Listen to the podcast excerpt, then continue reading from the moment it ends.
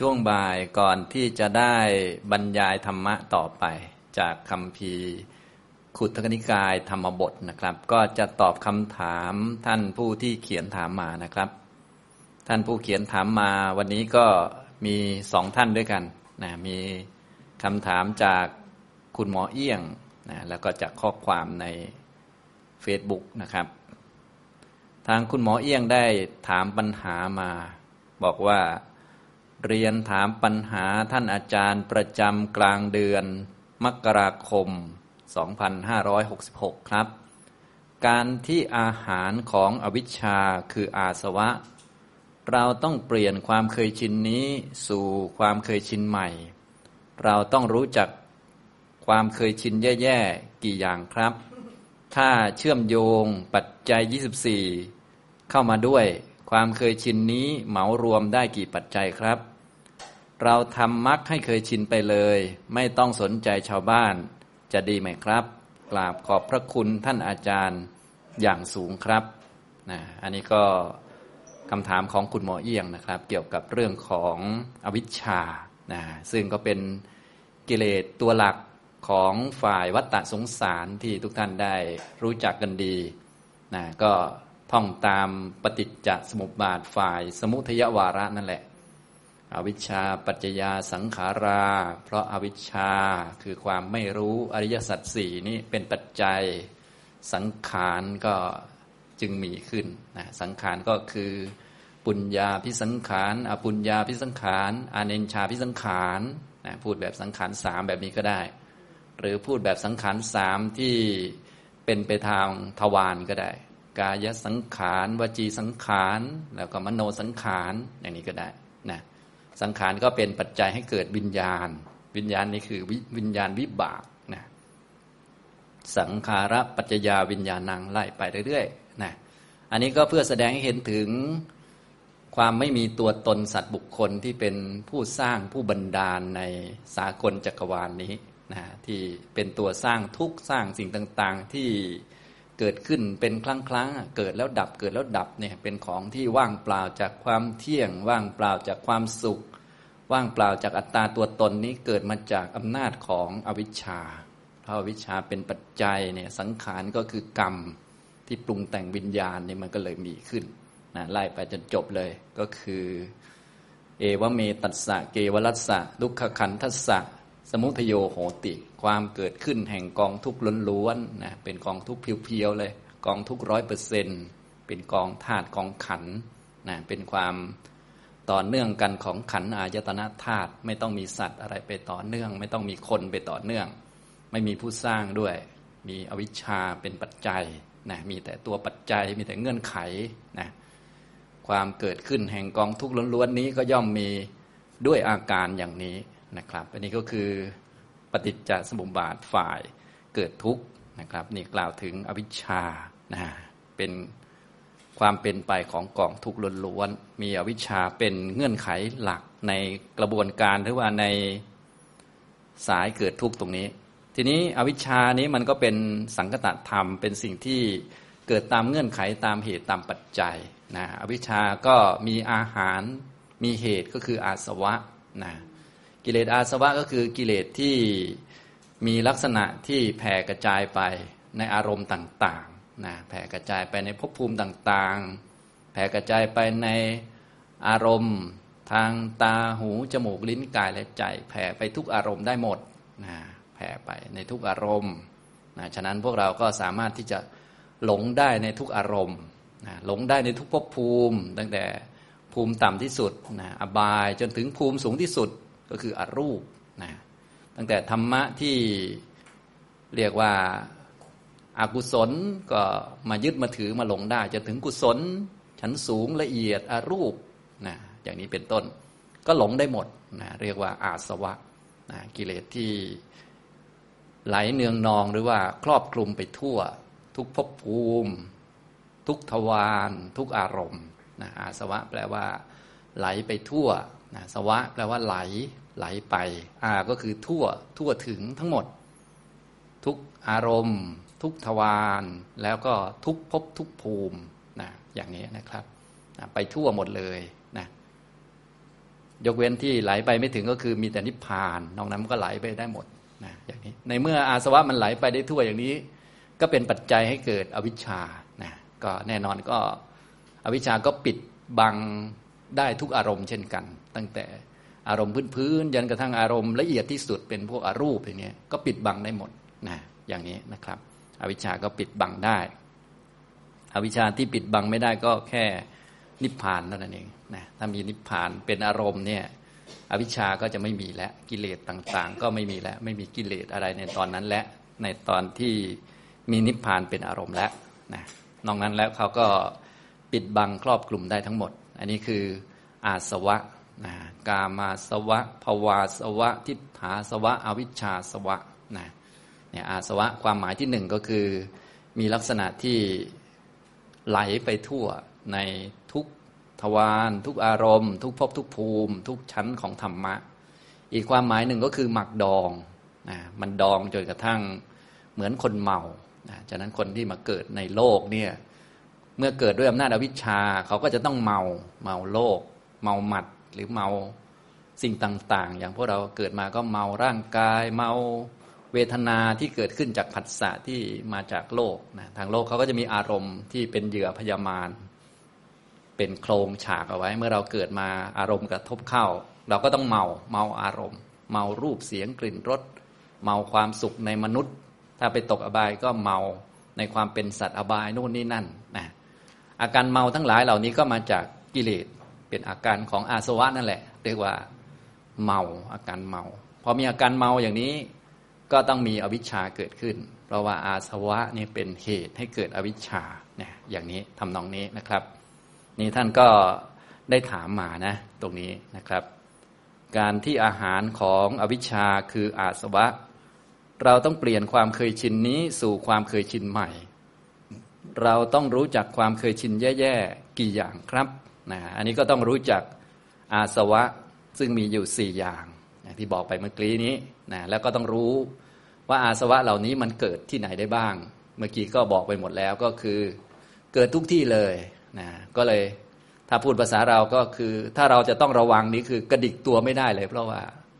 มันไปทุกอารมณ์ ทุกทวารระวังทางนี้ก็มาอีกทางหนึ่งระวังทางโน้นก็มาอีกทางหนึ่งถ้าพูดภาษาเราก็คือหมด หมดความสามารถที่จะระวังในด้าน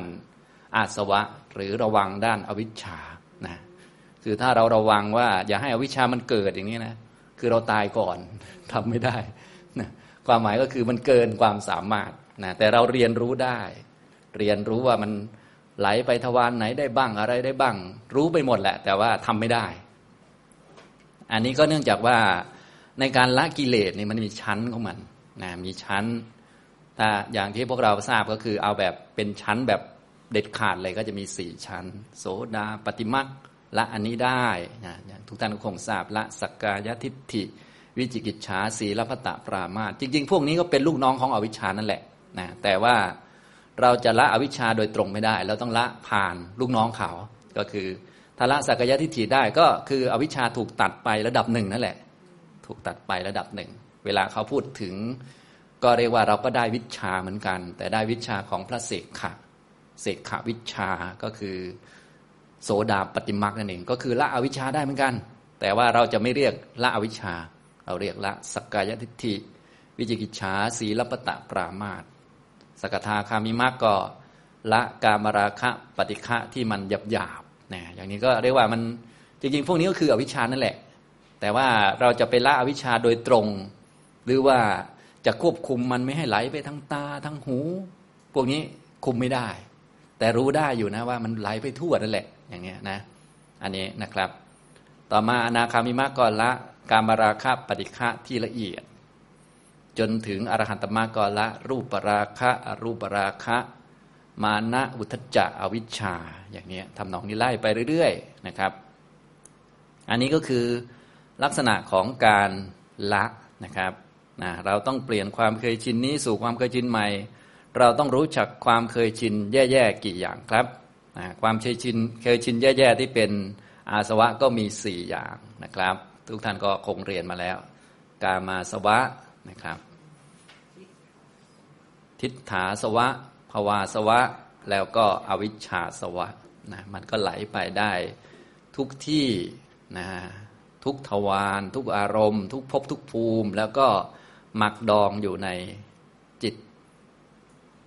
ของพวกเราทุกๆคนที่ยังไม่ใช่พระอริยเจ้านั่นเองเรียกว่าอาสวะ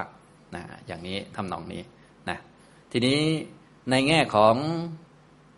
การเปลี่ยนไปสู่ความเคยชินเนี่ยเราต้องรู้จักพวกนี้ก่อน ส่วนจะเปลี่ยนยังไงก็ค่อยว่ากัน แต่อย่างที่บอกว่าจะไปควบคุมเนี่ยมันคุมไม่ได้ เนื่องจากว่าการละอาสวะจริงๆเนี่ย นะมันเป็นการละถึงขั้นที่เรียกว่าละถึงเงื่อนไขของอวิชชา แล้วอวิชชานี่เราก็รู้อยู่แล้ว ต้องละได้ด้วยอรหัตมรรคเวลาปฏิบัติเนี่ยแน่นอนว่าเราต้องการละกิเลสหมด แต่ว่ามันต้องละเป็นขั้นมันถึงจะทำได้นะถ้ากระโดดข้ามขั้นนี้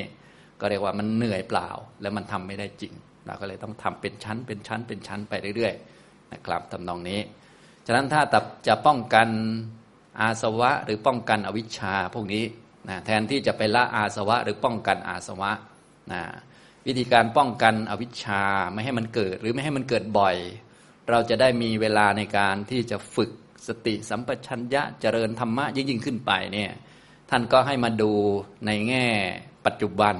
ที่ผ่านสู่กระบวนการปฏิบัตินะก็มาดูเรื่องของอาหารของอวิชัยแง่มุมหนึ่งนะอาหารของอวิชัยแง่มุมหนึ่งก็คือนิวรณ์ พวกนี้เราก็จะป้องกันได้แล้ว เพราะนิวรณ์เนี่ยมันจะไม่เกิดด้วยสมาธิ เราก็มาทำสมาธิซะ ตัวตรงข้ามของนิวรณ์ก็คือพจชงเจ็ดเราต้องมาทำพจชงเจ็ดพจชงเจ็ดคือสมาธิที่ถูกต้องทางพุทธศาสนาอย่างนี้นะ ทีนี้พวกนิวรณ์เขาก็มีอาหารก็คือทุจริตสามนะอย่างนี้เราก็มาป้องกันทุจริตนะเอาทุจริตออกไป ซึ่งจะป้องกันทุจริตได้ โดยอาศัยสติปัฏฐานสี่ต้องอาศัยการมีสติอยู่กับตัวเสมอนะพวกทุจริตก็จะไม่มีอย่างนี้ทำนองนี้แล้วก็ไล่ไปเรื่อยๆนี่อันนี้เคยพูดให้ฟังหลายครั้งแล้วนะอันนี้ท่านใดจำไม่ได้ก็ลองไปย้อนกลับไปดู ถ้าพอจำได้ พอนึกได้ก็ลองหัดนึกดูนะ ถ้าให้อาจารย์บอกหมดนี่มันก็ไม่ต้องจำเลย มันก็จะจะไม่ได้นึกเนาะ อันนี้อวิชชานะ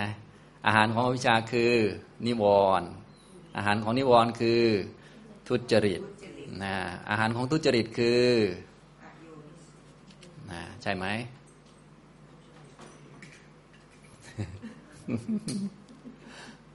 นะอาหารของทุจริตก็คือการไม่สำรวมระวังอินทรีย์นะอาหารของการไม่สำรวมระวังอินทรีย์คือ ขาดสติขาดสัมปชัญญะ ที่ขาดสติสัมปชัญญะคืออโยนิโสมนสิการนะที่ไม่อโยนิโสมนสิการคือไม่มีศรัทธาในปัญญาตรัสรู้ของพระพุทธเจ้า จิตไม่อยู่กับคุณพระพุทธพระธรรมพระสงฆ์นะที่ไม่มีศรัทธาคือไม่ได้ฟังสัตธรรม ไม่ได้คบสัพพุรุษอย่างนี้ทำตรงนี้นะฉะนั้นทางพวกเรานี้ก็ป้องกันได้นะป้องกันแต่ว่าไม่อาจที่จะควบคุมได้ในทุก ๆ อัน ดังนั้นถ้าจะไปควบคุมถึงพวกอาสวะเนี่ยที่ท่านถามมาเนี่ยนะก็คือมันเกินกำลังไป วิธีการก็ให้ผ่านอีกแนวหนึ่งนะแต่ที่ท่านเขียนมาเนี่ยท่านไม่ได้บอกแนวนี้ แต่อันนี้ผมบอกอีกแนวหนึ่งไปเลยนะเราต้องมาทางแนวนี้ก็คืออวิชชามีก็ให้มันมีเหมือนเดิมนะอาสวะความเคยชินต่างๆ ผิดผิดหลงไปทางรูปเสียง หรือว่าครอบคลุมไปก็ให้มันมีเหมือนเดิม ทางเราก็ให้มาคบหาสัพรุษฟังธรรม มีศรัทธา โยนิโสมนสิการ ฝึกสติสัมปชัญญะสำรวมอินทรีย์ สุจริตละนิวรณ์ไล่มาอย่างนี้นะก็พวกเรามาฟังธรรมนะฟังสัตธรรมมีศรัทธาไล่มาเรื่อยๆ มาทำสติปัฏฐานสี่ทำโพชฌงเจ็ดทำให้มีวิชาและวิมุตติทางนี้นะมันก็จะผ่านมาทางนี้ พอผ่านมาทางนี้ พวกอาสวะความเคยชินมันก็จะหายไปเองโดย ธรรมชาติของมัน ตามลำดับของมรรคของมรรคเนื่องจากว่าอาสวะนี่มันคู่อยู่กับอวิชชา เวลาเราละกิเลสเนี่ยเราไม่ได้ละอวิชชาโดยตรง เราต้องละค่อยๆละ อย่างเช่น เรามาฟังธรรมนี้ ถามว่าอาวิชชาดังบังตาเราอยู่ไหมก็ก็มาฟังธรรมก็เป็นเรานี่แหละมาฟัง ก็อวิชชาก็บังอยู่ มาดูมาฟังอาจารย์ คนพูดก็คืออาจารย์อยู่ดีนี่แหละ ก็เป็นคนอยู่ดีนี่แหละนะ ไม่ได้มาฟังรูปนามขันห้าอะไรก็ฟังคนพูดนี่แหละ ก็คนนี่แหละเป็นคนฟังเห็นไหมอวิชาก็บังอยู่ แต่ว่าเราไม่ยุ่งกับมันแล้ว อันนั้นนะอันนั้นมันก็ไปทุกทวารอยู่แล้วช่างมัน กินอาหารก็ยังอร่อยเหมือนเดิม อาหารไหนอร่อยก็ติดอาหารอยากได้กินใหม่เหมือนเดิมแหละทั้งทั้งที่ฟังทำแล้วก็ตามนี่แหละแต่เราไม่ยุ่งกับมันตอนที่เราหลงเรายุ่งกับตอนที่พยายามฟังธรรมมีศรัทธา มีโยนิโสมนสิการเนี่ยมีสติสัมปชัญญะ มีอินทรีย์สังวร มีสติปัฏฐานสี่นี่สุจริตสามสติปัฏฐานสี่พจงเจ็ดแล้วก็มาฝึกปฏิบัตินี่อย่างนี้ทำนองนี้นะครับ อันนี้คือส่วนที่หนึ่งนะครับ การที่อาหารของอวิชชาคืออาสวะเราต้องเปลี่ยนความเคยชินนี้สู่ความเคยชินใหม่นะครับ ถูกแล้วนะต้องเปลี่ยนใหม่หมดเลยนะครับ แต่ว่าการจะเปลี่ยนตั้งแต่ต้นโดยสู้กับอวิชชาสู้กับอาชวะนี้ เรียกว่าเกินกำลังนะเราก็เลยเรียกว่าไม่ต้องสู้มัน เพราะว่าถ้าจะสู้กับอวิชชาก็คืออวิชชาไม่รู้อริยสัจเราก็พยายามรู้ทุกพยายามกำหนดรู้ทุกพยายามละสมุทัยทำให้แจ้งนิโรธเจริญมรรคเวลาพูดมันพูดได้นะ แต่ว่าทำจริงมันมันทำไม่ได้ เราต้องทำตามสเต็ปไปนะตอนที่มันยังหลงอยู่ มันยังปิดบังความจริงอยู่ก็ปล่อยมันไปก่อนนะเราไม่ต้องสีละเอียดนะครับนะท่านถามก็ถามละเอียดเลยสูงเลยนะครับ นี่ประเด็นที่หนึ่งประเด็นที่สองถ้าโยงปัจจัย 24 เข้ามาด้วย ความเคยชินนี้เหมารวมได้กี่ปัจจัยครับนะความเคยชิน หรืออาเสวนะหรือว่าความเสพคุ้นเคยชินเนี่ยนะ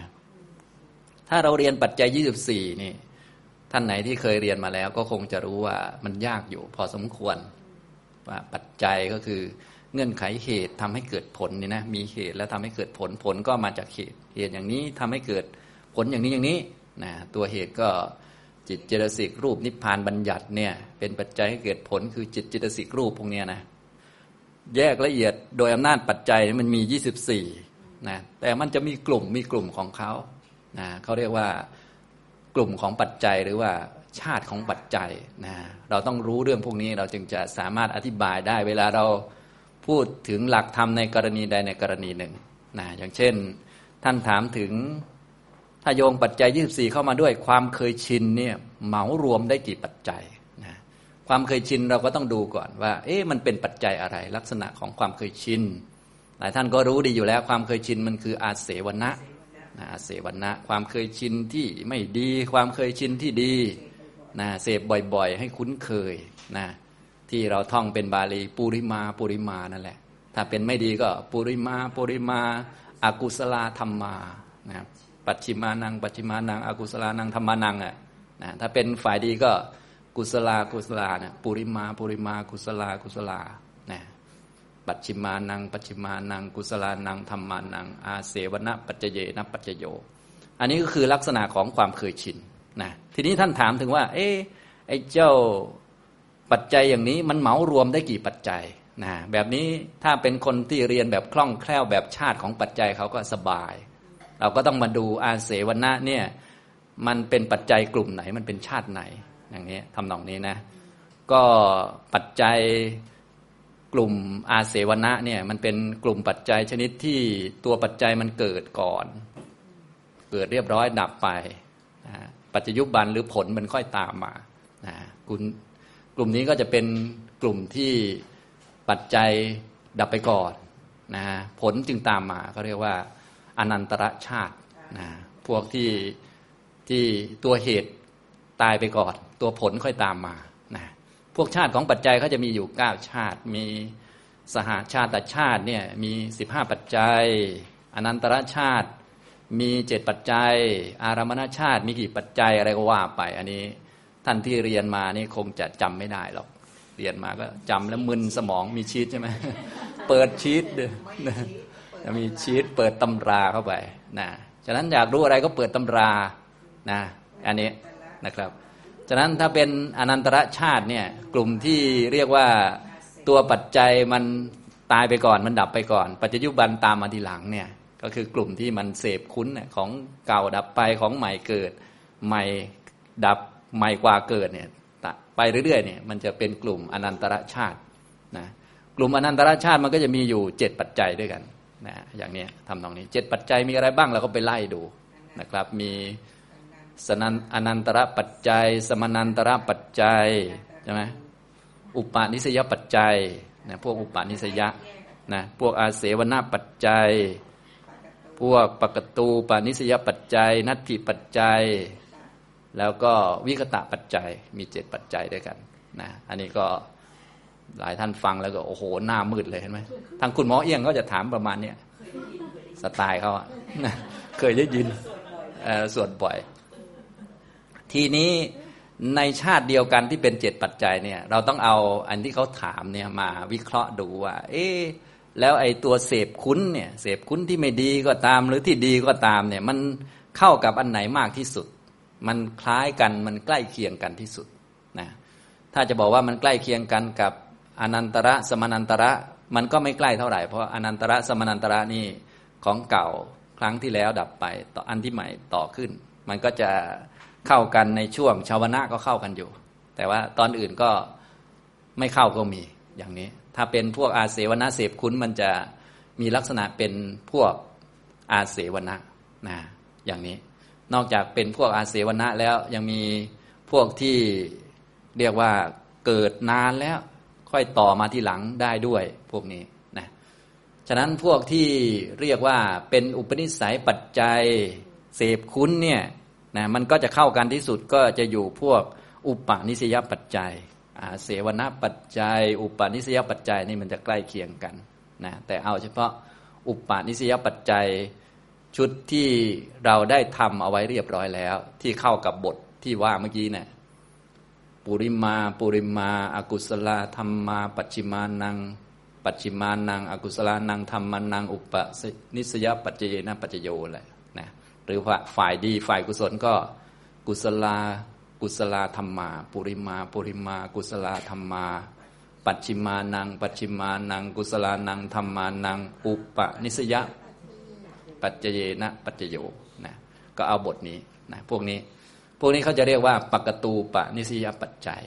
นะพวกนี้ก็จะตรงกับที่ท่านถามมาก็คือกลุ่มอาเสวนะนะครับทำหนองนี้นะอันนี้ก็คือประเด็นที่สองถ้าโยงปัจจัย 24 เข้ามาด้วย ความเคยชินนี้เหมารวมได้กี่ปัจจัยเนี่ยความเคยชินเนี่ยก็ เรียกว่าอาเสวนปัจจัยความเคยชิน พอเหมารวมรวมหมดเลยนะก็จะเป็นกลุ่มปัจจัยที่เรียกว่าอนันตระชาติมีเจ็ดปัจจัยนะถ้าเป็นกลุ่มพวกเดียวกัน เราก็เจาะจงไปที่พวกปกตูปนิสยปัจจัยนะอย่างนี้เฉพาะประโยคนี้ประโยคนี้ทำนองนี้ อันนี้ก็คือลักษณะของคำอธิบายเฉยๆจริง ๆ สภาวะที่เกิดขึ้นจริง เราไม่ต้องมีคำอธิบายเยอะก็ได้ เพราะอธิบายเยอะมันก็ก็เยอะ เวียนศีรษะบ้างอะไรบ้าง แต่คำอธิบายมันก็ดี เอาไว้สำหรับเป็นหลักวิชานะนะยากดี อย่างเนี้ย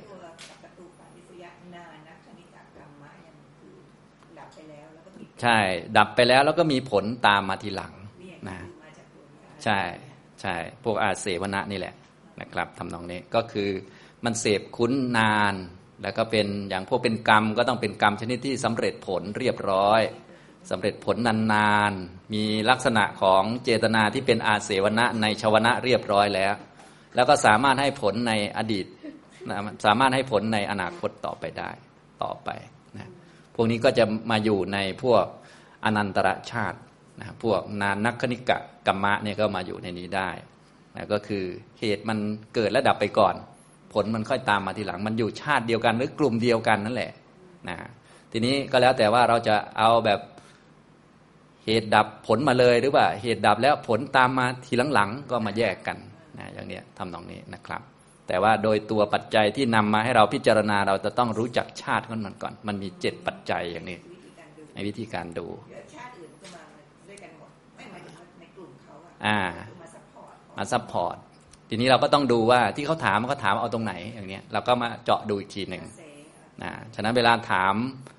มันเกี่ยวเนื่องกับปัจจัยอะไรอย่างนี้ ให้เราดูชาติของมันก่อน อย่างนี้ทำนองนี้นะครับ นี่คือไม่ต้องรู้ก็ได้ เพราะรู้มันก็เรื่องมากเฉยๆนะแต่มันก็สนุกดีนะแล้วก็ทำให้เราเข้าใจกรอบเข้าใจมุมมองอะไรเยอะเข้าใจความไม่มีตัวตนเข้าใจทุกอย่างมันเป็นเงื่อนไข ถ้าเข้าใจเหตุปัจจัยแล้ว ไอ้ตัวตนไม่รู้จะอยู่ตรงไหนนะ มันไม่มีที่ให้อยู่เนี่ยมันเป็นอำนาจของปัจจัย เป็นอำนาจของสิ่งที่ทำมาในอดีต อย่างพวกเรานี้เรียนธรรมะก็เข้าใจได้ประมาณนี้ เราอยากเข้าใจเยอะกว่านี้ มันก็ไม่ได้ เพราะว่าเราทำอดีตมามันได้เท่านี้นะเราทำความเพียรประกอบความเพียรเนี่ยสมมุติว่าไปนั่งสมาธิด้วยกันเนี่ย คนอื่นเขาได้ฌานเรานี่นั่งหลับตลอดอย่างเงี้ย เราก็จะบอกว่าอุ้ยฉันก็นั่งพอๆกับเธอนะนั่งพอๆกันเลยหนึ่งชั่วโมงเงี้ย ฉันหลับทำไมเธอได้ฌานอย่างเงี้ย มันก็ไม่ได้ เพราะเขาทำมาในอดีตใช่ไหมส่วนของเรานี่โอ้โห ในอดีตนี่ไม่ได้ทำเห็นไหมทั้งทั้งทั้งที่ความเพียรเท่ากัน แต่ว่าไม่ใช่จะได้เท่ากันนะมันเป็นลักษณะของเก่ามาด้วย เป็นปกตูปนิสยามาด้วย หรือบางทีเป็นนานัคณิกะมาด้วยที่จะมากั้นมาขวางหรือมาสนับสนุน มันมีนานัคณิกะมันมีทั้งแผนกมากั้นก็มี มีทั้งแผนกมาสนับสนุนก็มี มันมีหลากหลายนะถ้าเป็นสนับสนุนก็เช่นทำให้เราเจอครูบาอาจารย์ดี เจอข้อธรรมะดี เจอบรรยากาศดี มันก็บรรลุไวประกอบความเพียรเข้าไปด้วยก็บรรลุไวถ้าเป็นชนิดไม่ดีนะเคยดูถูกดูหมิ่นคนนั้นคนนี้เขาอะไรเขาอย่างเงี้ยนะก็มีตัวมาบังอีก ตัวมากั้นอีกมันหลายอย่างอยู่นะทั้งทั้งที่ความเพียรเท่ากัน แต่ว่ามันก็ได้ไม่เท่ากัน เพราะว่ามันเงื่อนไขมันเยอะอย่างเนี้ย เราจะเอาแต่ว่าฉันตั้งใจแล้วความเพียรฉันก็เท่ากับเธอเลย มันจะให้มันเหมือนกันก็ไม่ได้ อย่างเนี้ยนะอย่างเนี้ยก็เลยต้องยอมรับแล้วก็เข้าใจสิ่งที่ตัวเองเป็นว่ามันมาจากเหตุนะเหตุไหนที่เป็นความเปลี่ยนปัจจุบันที่เราทำได้เราก็ทำไป ส่วนเหตุอันไหนที่มันเป็นของเก่าเป็นอดีตเป็นอะไรต่าง ๆ ถ้าเป็นตัวสนับสนุนก็โอ้ดีแล้ว ถ้าเป็นตัวขัดขวางก็ดีแล้วเหมือนกัน เพราะทำมาแล้วนะก็ต้องยอมรับไปอย่างนี้นะครับ อันนี้คือแบบโยงนะแบบโยงก็วิธีการก็แบบที่ผมพูดเมื่อสักครู่นี้ก็คือ เราต้องเรียนความหมายของปัจจัย 24 และต้องเรียนกลุ่มของเขาเรียกว่าเรียนชาติของเขานะและเวลาเราพูดถึงเรื่องอะไรปุ๊บ เราก็ต้องดูว่าเขาพูดเกี่ยวกับเงื่อนไขแบบไหน จัดอยู่ในชาติไหน เราก็เอาแค่ชาตินั้นออกมาพูดอย่างนี้นะครับนะ ต่อไปคำถามที่สามเราทำมักให้เคยชินไปเลย ไม่ต้องสนใจชาวบ้านจะดีไหมครับ ดีอันนี้สนับสนุน ไอ้ข้อหนึ่งกับข้อสองไม่ต้องตอบแล้ว ตอบอันที่สามเลย อันที่สามเลยสบายไม่ต้องเสียเวลา เพราะว่าอันที่หนึ่งถามเรื่องอวิชชาใช่ไหมทำอะไรเขาไม่ได้ ละเขาก็ไม่ได้ด้วย แต่ว่าพอป้องกันได้อยู่ก็คือต้องใช้วิธีปัจจุบันเข้าไปหาบัณฑิตฟังธรรมอะไรก็ว่าไป แต่ถ้าจะป้องกันอาสวะอะไรพวกนี้โอ้หมดสิทธิ์เลย จะละอวิชชาในหมดสิทธิ์เลยนะมันต้องตามสเต็ปนะฉะนั้นถ้าไม่คิดอะไรมากเลยนะ ไม่คิดโน่นคิดนี่ไม่คิดเรื่องอำนาจปัจจัยที่หนุนหลังว่ามีกี่อย่างอะไรบ้างเนี่ย เราจเจริญมรรเลยดีไหมดี อันนี้สนับสนุนคือไม่คิดมาก ไม่เสียเวลานะ ไม่ต้องรู้เยอะนะ แต่รู้ให้พอพอที่จะประกอบมรรคเข้ามานะ ประกอบมรรคนะครับ อย่างนี้ทำนองนี้นะซึ่งเราก็ไปเรียนเรื่องมรรคมาแล้วก็ประกอบไปเลย ประกอบมรรคทำความรู้เรื่องอริยสัจสี่เจริญมรรคมีองค์แปดฝึกสติ สัมปชัญญะ ฝึกสมถะ ฝึกวิปัสสนาศีลสมาธิปัญญาก็ประกอบมาเลย อันนี้ก็คือ เดี๋ยวพอประกอบถึงจุดมันเดี๋ยวก็จะละ อวิชชาอาสวะได้เป็นชั้นเป็นชั้นเป็นชั้นไปเองนะ แล้วก็เรื่องปัจจัยต่างๆ ก็จะเข้าใจไปได้ ตามสมควรนะไม่ใช่เข้าใจได้ทั้งหมดหรอกเพราะการจะเข้าใจปัจจัยได้ทั้งหมดนี่มีแต่พระพุทธเจ้าที่เข้าใจได้ พวกเราก็จะเข้าเข้าใจได้ระดับหนึ่งนะแต่ต้องเข้าใจทุกคนแหละ เพียงแต่ว่าจะเข้าใจได้ระดับไหนเท่านั้นเองอย่างนี้นะครับทำตรงนี้นะฉะนั้นเมื่อเราทำความรู้อย่างนี้แล้ว เราก็มาประกอบมรรคเลยทำมรรคให้เคยชินนะทีนี้ อย่างที่ได้พูดเกริ่นไปเมื่อสักครู่นี้ ถ้าเราเอาเรื่องมรรคมา แล้วก็โยงกับเรื่องปัจจัยเนี่ยนะเวลาเราจะพิจารณาเรื่องมรรคเนี่ย เราก็จะเปลี่ยนโหมดและเปลี่ยนโหมดนะต้องมาดูเรื่องมรรคนะมรรคเนี่ยมันเป็นปัจจัยกลุ่มไหนนะเราไม่ดูพวกของเก่าทำให้เกิดของใหม่อย่างนั้นอย่างนี้นะพวกเมื่อกี้นี้เป็นกลุ่มอนันตรชาตินะถ้าเป็นมรรค สมมุติว่าเราไม่สนใจเรื่องปัจจัยเราก็ไปฟังเรื่องมรรคแล้วก็ฝึกไปเลย แต่ถ้าเราสนใจเนื่องจากคำถามท่านถามมาที่เรื่องปัจจัยในข้อที่สองเนาะเราลองย้อนกลับไปดูก็ได้ พอมาเรื่องมรรคแล้วเราก็จะเปลี่ยนชาติของปัจจัยแล้วนะก็พวกมรรคเนี่ยนะตัวหลักก็คือมรรคปัจจัยใช่ไหมเราก็มาประกอบมรรคแต่ว่าเราประกอบชนิดที่มันเป็นสัมมามรรคคือมรรคมีองค์แปด นะประกอบมรรคปัจจัยนะ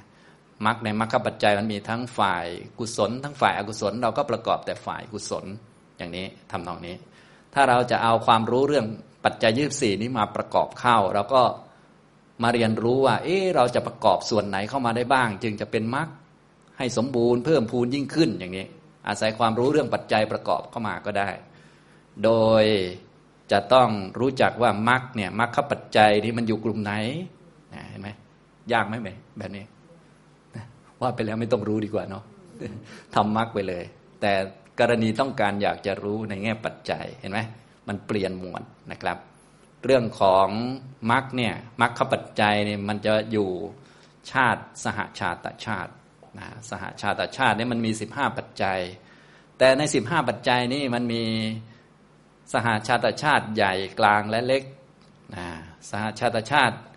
ใหญ่นี่มันก็จะมีสี่ใช่ไหมจำได้ไหมสหชาตะ นิสยอัตถิอวิคตะสี่สหชาติชาติกลางก็มีสี่สหชาติชาติเล็กก็จะมีเจ็ดนะเอ๊ะทำไมตอบได้เนี่ยมีโพย มีโพยนะเราก็ไปดูนะมรรคปัจจัยเนี่ยมันจะอยู่เล็กนะมันจะอยู่เล็ก นะพวกมรรคเนี่ยเราก็จะรู้จักว่าอ๋อมันอยู่พวกนี้นะพวกมรรคเนี่ยมันก็จะอยู่บางทีก็เป็นเหตุเนี่ยเป็นอโมหะเหตุนะเป็นอธิบดี เป็นวีมังสาอะไรพวกนี้มันก็จะมาอยู่พวกนี้อะไรแบบนี้ ถ้าเราอยากจะเข้าใจแบบว่า เรียกว่าเรียนอะไรแล้วมันได้ประโยชน์นะบางท่านก็เรียนปัจจัยไปแต่ เวลาจะนำมาใช้มันอันไหนงงไม่หมด แต่ว่าถ้ามันยากนะ ถ้ามันยากเราก็ปล่อยไปก่อนไม่ต้องไม่ต้องสนใจก็ได้ ปล่อยไปก่อนจเจริญมรรคไปก่อนนะแต่นี้พอดีท่านถามมาเรื่องปัจจัยในข้อที่สองด้วยก็ สมมุติว่าอยากจะเจริญมรรคแต่เชื่อมไปที่เรื่องปัจจัยด้วยก็ให้หัดมองแบบนี้ดังนั้นการเจริญนี้จะเป็นแบบปัจจุบันก็คือแบบสาชาตะ ไม่แบบอาเสวนาจะคนละแบบกัน แบบอาเสวนาจะเป็นแบบเรียกว่าอธิบาย เหตุผลเบื้องหลังด้วยว่าอมันมีเงื่อนไขอะไรต่อเนื่องมาหรือเป็นตัวที่มาขวาง หรือเป็นตัวมาอุดหนุน อะไรพวกนี้มันจะเป็นลักษณะทำนองนั้น ส่วนกลุ่มสหาชาตะนี่จะเป็นแบบแนวปัจจุบันก็คือไม่คิดอะไรมากแล้วก็ก็คือ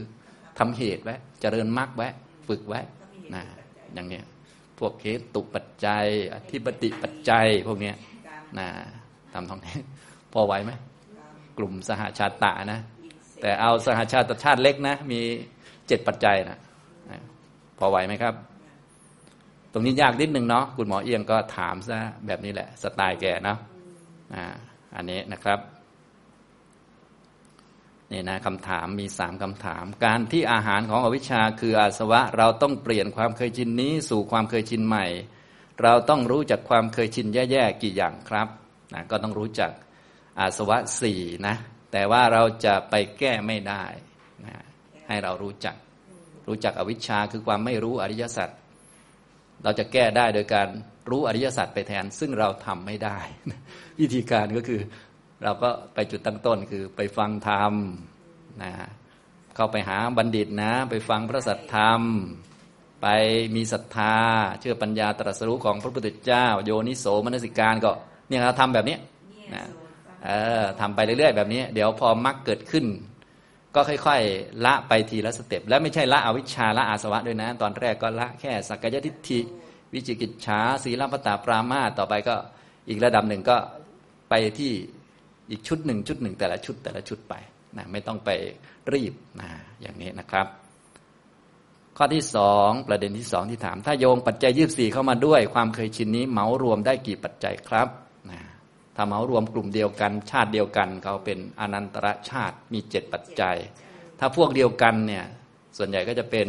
ปกตูปนิสยปัจจัยนะหรือเป็นพวกกลุ่มนานักคณิกะนะที่เป็นตัวอดีตที่ทำมาแล้วก็ส่งเสริมสนับสนุนก็มีมาขวางก็มีนะ ที่พวกเก่าๆนี่อย่าว่ามาสนับสนุนอย่างเดียวนะมาขวางก็มีอันนี้นะครับ ทีนี้ถ้าเราทำมักให้เคยชินไปเลย ไม่ต้องสนใจจะดีไหม อันนี้ถูกแล้ว ให้เน้นความเปลี่ยนปัจจุบัน ถ้ามีของเก่ามาหนุนก็ถือว่าโอเคแล้วนะถ้าของเก่ามาขัดขวางก็ไม่ต้องไปกังวลเราก็เพิ่มความเพียรเข้าไป อย่างนี้ ก็ทำไว้เองในอดีตไงอันนี้เราทำไม่ได้ไงแต่ว่าการเจริญมากเขาทาปัจจุบันเอาก็เน้นปัจจุบัน กลุ่มสหชาติต่างไงปัจจุบันนะครับ อย่างนี้นะครับ อันนี้ คุณหมอเอียงได้ถามมาสามประเด็นด้วยกันนะครับ